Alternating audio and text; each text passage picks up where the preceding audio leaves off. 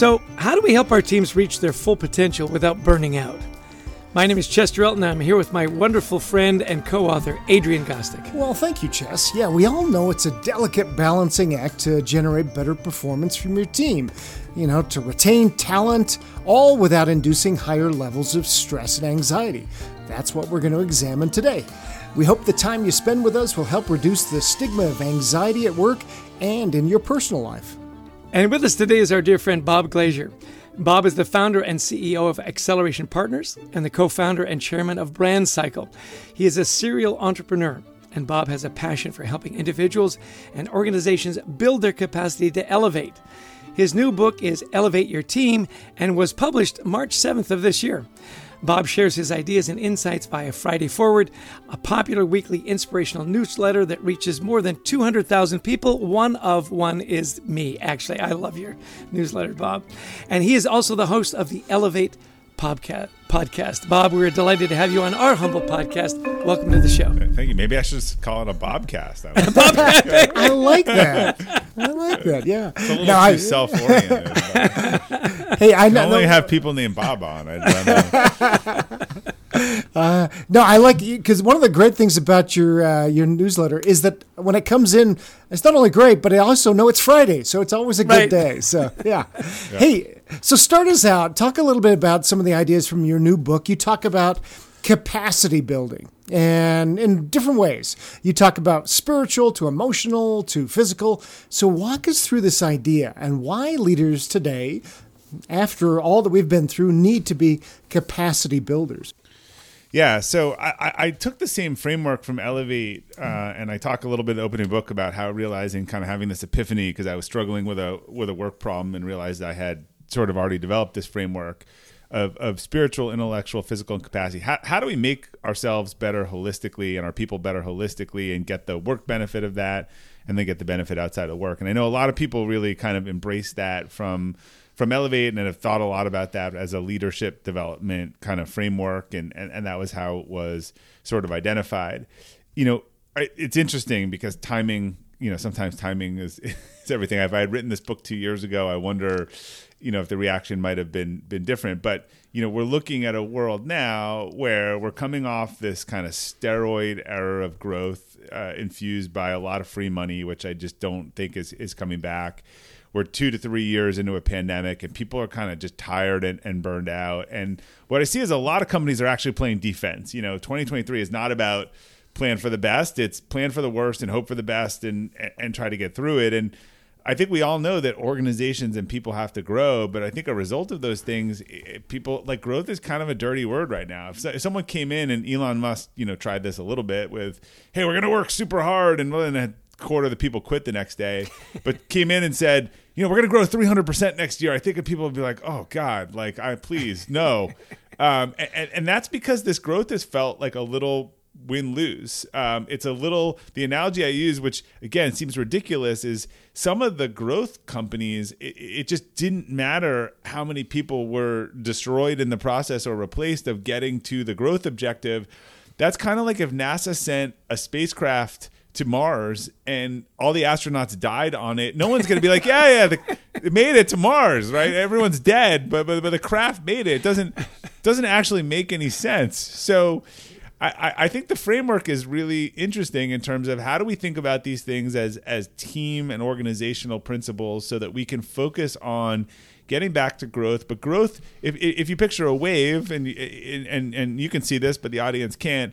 Like like how do we get our people riding on the wave and not crushed by the the, the wave of growth? And I think I try to share a blueprint for that from helping your leaders orient around their values and figuring out what they're good at in spiritual capacity to developing a cultures of, of feedback and learning and growth, which is what a lot of people want to restoring some boundaries in the workplace now that we all have hybrid work and work from home and like understanding that people need a break in physical and mental capacity and then in emotional like what does it look like for an organization that's really embraces psychological safety holistically and focuses on the things that it controls and, and, and teaches people to focus not on the you know to stop worrying about the things outside the organization's control. Yeah, so you covered a lot of stuff there. I love the wave analogy. You know, I uh, grew up in British Columbia, right by the ocean, and the undertow was yeah. the thing you always worried about. You had nice wave, undertow, that'll kill you, right? So you talked about leaders coming close to burnout, teams coming close to burnout, and building that culture. So, so walk us through how do you build that culture that doesn't push people to the brink? Yeah, so really the again if I if I go in order, I think the foundational if you believe in Jim Collins' definition of sort of a level 4 level 5 leader, that that is going to be built from a deep sense of of authenticity and self-awareness, right? So helping people, you know, figure out their personal core values, their strengths, the things that they're good at and saying, look, we might have standards for how we want leaders to act in our organization, but you you are going to be a, your own type of leader, and so we're, we're going to help you actually figure this stuff out.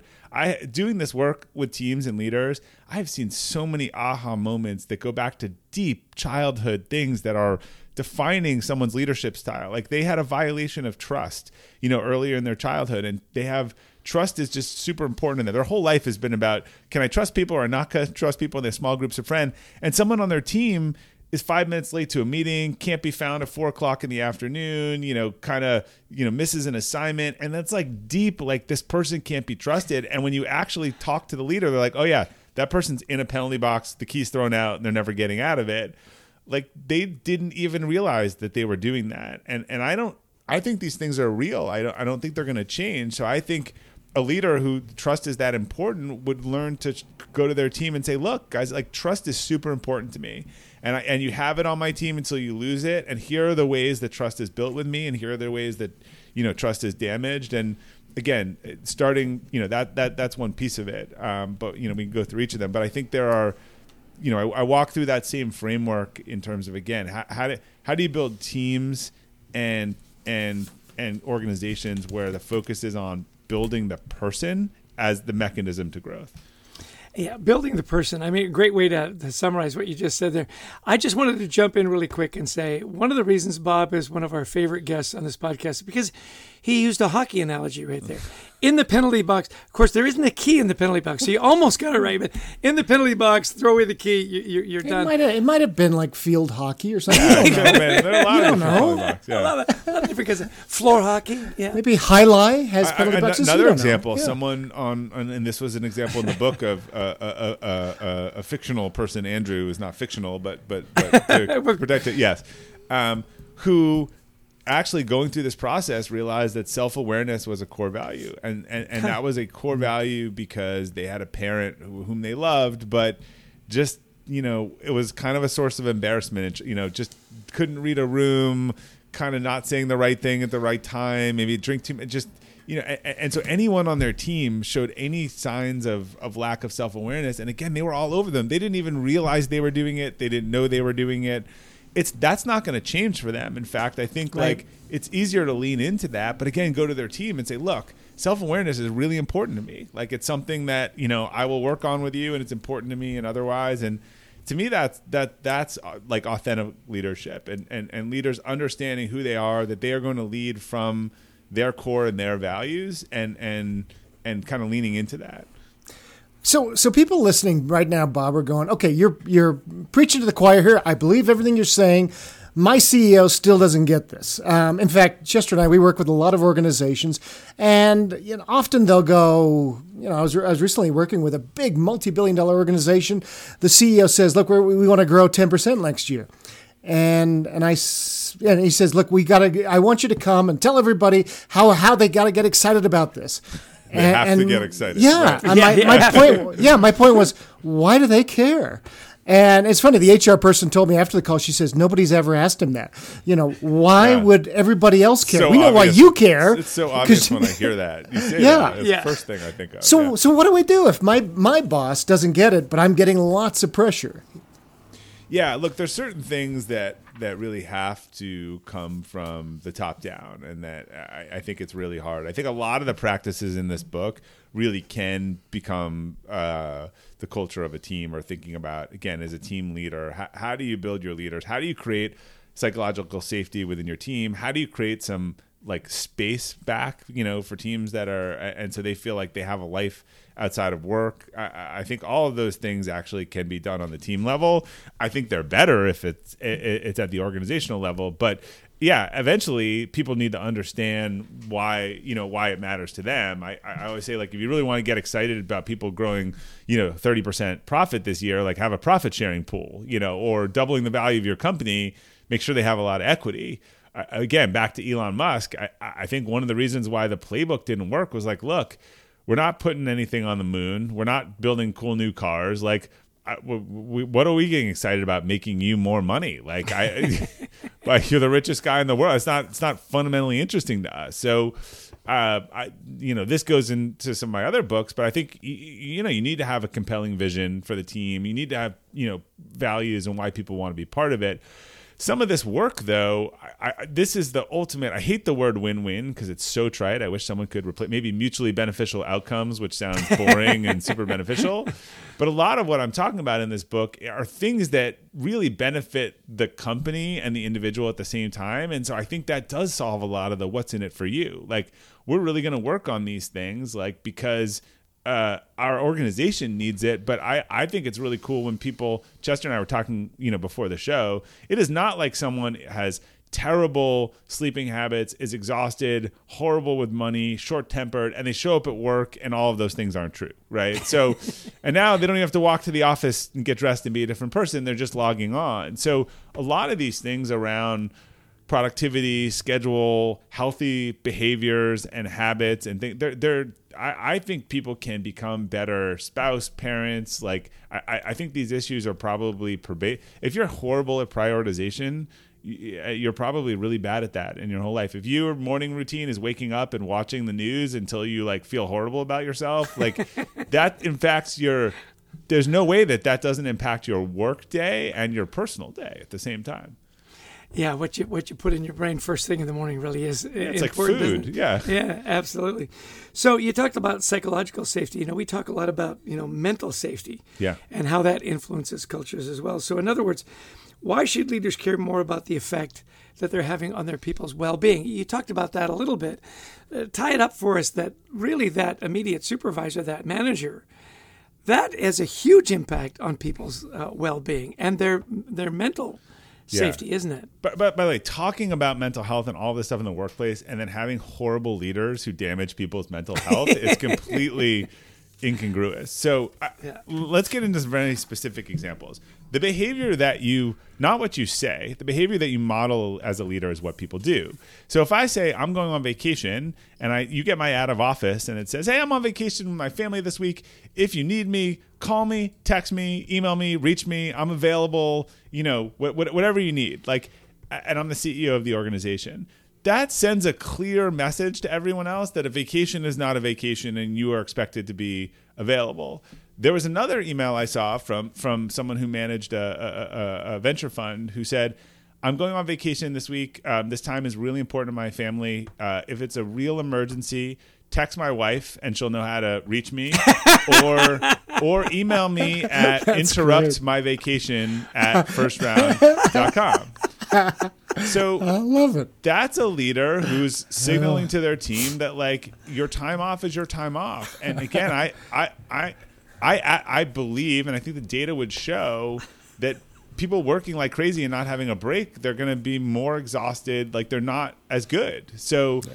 like restore that separation. Similarly, super easy tactic. Talk about it in the book for the last five years, I have used delayed delivery on emails, most of yeah. the emails that I send out of work hours, particularly if they are to people, and I don't mean this pejoratively, but subordinate in the organization. Because I think if the CEO sends a junior person an email on a Saturday, like they feel a need to respond, right? So anything that I send on the weekend, or if I want to delete my emails out on a Saturday morning, it all goes out at 8 or 9 a.m. on Monday morning.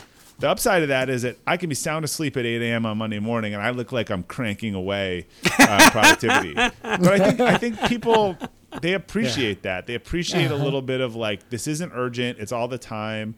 I, I have always believed that employees that have healthy lives outside of work that are training for events and marathon like anyone tells me they're training for a marathon, a triathlon, I'm like, awesome. Like, how is their performance not going to be better? Like, from getting themselves into that sort of mental and physical kind of state. Uh, so I, I, I just, I think it's, we need to restore some boundaries. Like, the data is clear that since people started working from home, they're just, the boundaries have gone to Yeah.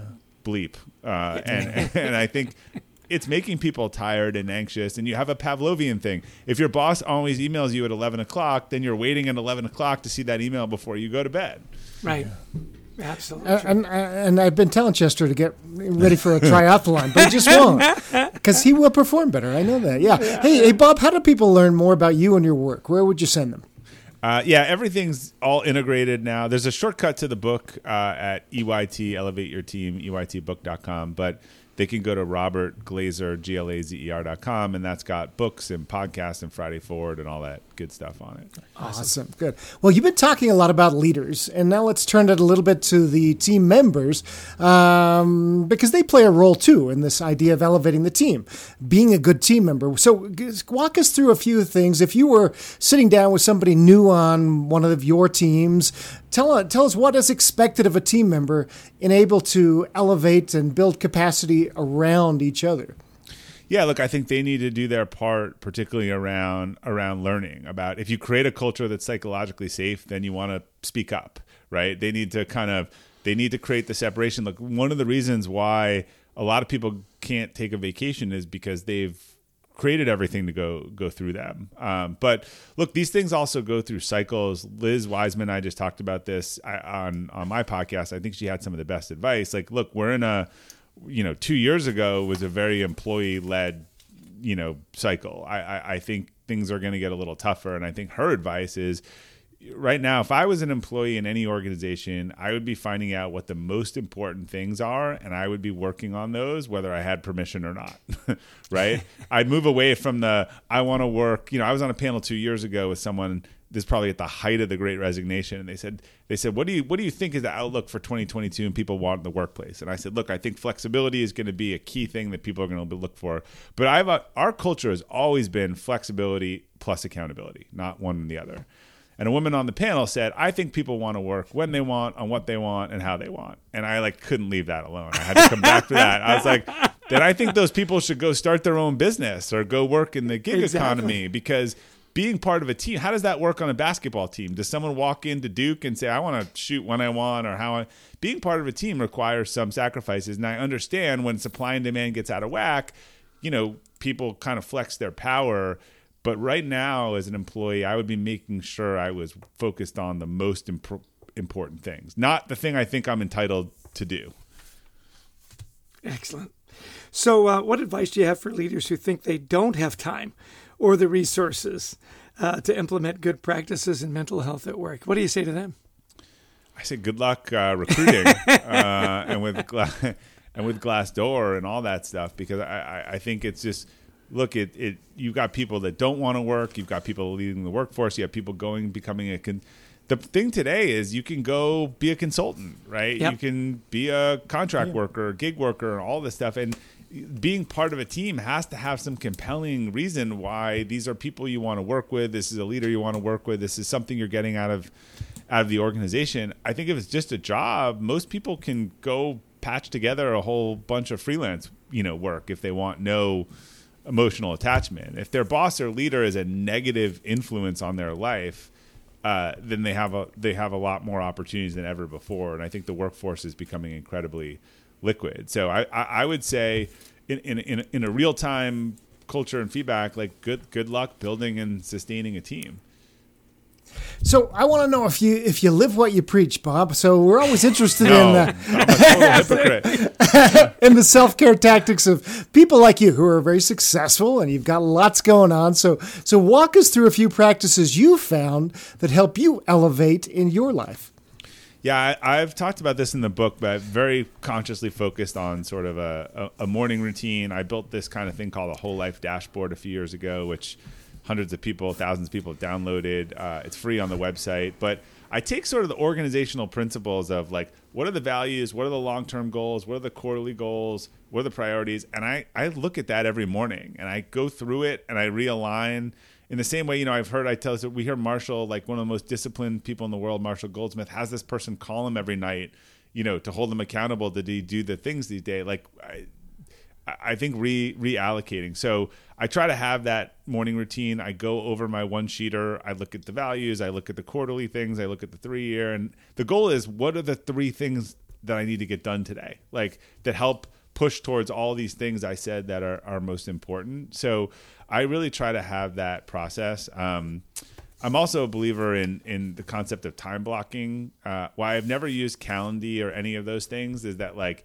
that doesn't work with my thing of like you can't have control of my calendar uh, and whenever you want. Like I I think you put the most important things first on the. It's like the rocks and pebbles. So I, I, you know, there there are times when it to, to meet. There's times whatever, but when those times are done, I don't just re- remove more time. Like if you want to work out, like put in your calendar. It's never just gonna happen. So I, I sort of work my calendar from the big boulders, whether that's family or priorities or elsewhere, and then I let the other stuff kind of fill in the the sand. Um, and I don't schedule 100% of my time. When when when the time that I want to sell is is sort of done for the week and, and I need a lot of that time for quiet and work and whatever, I, I really do protect that.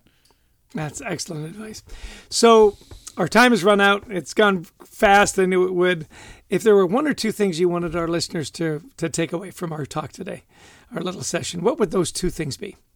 Yeah, look, there's a lot of stuff in the book. Um, when I do this keynote related to this conversation with organizations, I think sometimes there's like an overwhelm of like, how do I, how do I do all this stuff? I, am less of a believer in someone who leaves reading my book or things. I'm going to go change everything, right? And one of the exercises I have them do is like, what is one thing in each of these areas that you could do next week? And maybe if you do that and you see a result, you'll do more. So I'm a much bigger believer in the people who are going to make a bunch of 1% improvements that declare they're going to change everything at once and and kind of start uh, uh, all over. So again, I, I think in the, in this book there are a lot of very specific tangible things I think you could do tomorrow if you wanted to start making some improvements.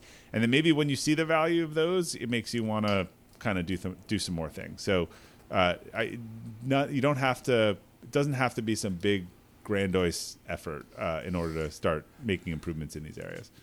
Excellent. Hey, listen, it's been great, Bob. He is the author of multiple best selling books Elevate, which is one of my favorites, and now Elevate Your Team. Go to his website, download all his free stuff, and sign up for his Friday newsletter. It will lift you into the weekend, I promise. Bob, thanks so much for your time. Thanks, Chester. Thanks, Adrian.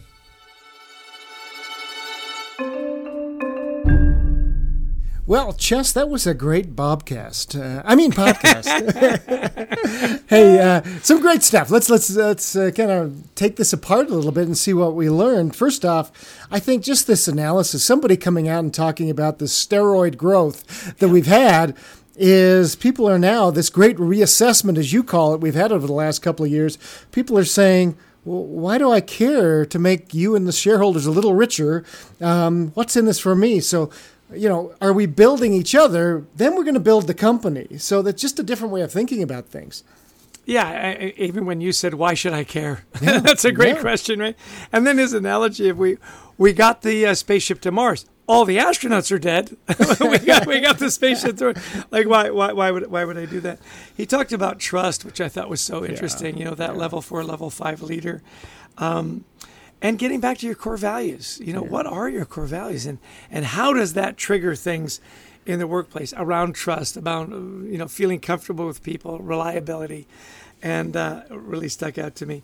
The, the, the, my favorite part of the interview though was that he said the uh, leader said you know it's not just what you say it's what you do. Yeah. and if you're a leader and you say i'm on vacation you can get a hold of me here here and here. Yeah is yeah. he really on vacation? To the guy who says, if you really need to get a, here's my wife's cell phone number, text her and, and she'll let you know what the deal is. Oh, I'm going to use that. That oh, is yeah. that is beyond genius. I think that is genius. Yeah, no, I love that. So so terrific stuff too. And then and I think you know getting to this idea, you know, Bob gave a lot of information on on what leaders can do. You know, in our book, Anxiety at Work, it was for leaders, and yet sometimes we forget to help employees understand the team members okay what can you do in this in this culture that'll help create psychological safety. So, you know, first off, make it very safe. In fact, expected behavior to speak up. You know, don't hoard information. So many times we can't go on vacation because I'm the only one who knows how to do this. Right. That shouldn't go on, right? And and I love this idea of find out what the most important thing is and then do that even if it's not you're not supposed to. Right, right. That uh, he said, look, we've always had flexibility with accountability, yeah. and his analogy of the the shift from people want to do what they want to do yeah. from where they want to do it. And he says, how would that work on a basketball team? And it's kind of funny that well, Kyrie Irving actually tried to do that with with the Brooklyn Nets, and it didn't work, and it caused incredible dysfunction. So, great analogy there. My last uh, takeaway is he's a big fa- fan of time blocking you know, uh, whether it's for family or, you know, yeah. just taking a break during the day. And make sure that you make time for yourself and that you don't burn out. And and make sure your people are, are developing in their personal lives because I love it when I hear somebody's training for a marathon. Yeah. How is that not going to make them a better employee? Yeah. So, you know, that whole life approach that he does so well. I, I love learning from Bob Glazer. He's yeah. just so clever, so succinct and he's funny. yeah, and then, yeah, there's no no uh, guile with Bob. Right. He just tells you as it is. You know he's going to tell you if you've got uh, asparagus in your teeth, uh, and he does that uh, you know so well. So we want to thank Bob for being on the show today. For all of you who've listened in, to our producer Brent Klein, to Christy Lawrence who helps us find amazing guests like Bob Glazer. Um, if you like the podcast, please share it. And we'd also love you to visit our website, thecultureworks.com, for a bunch of free resources.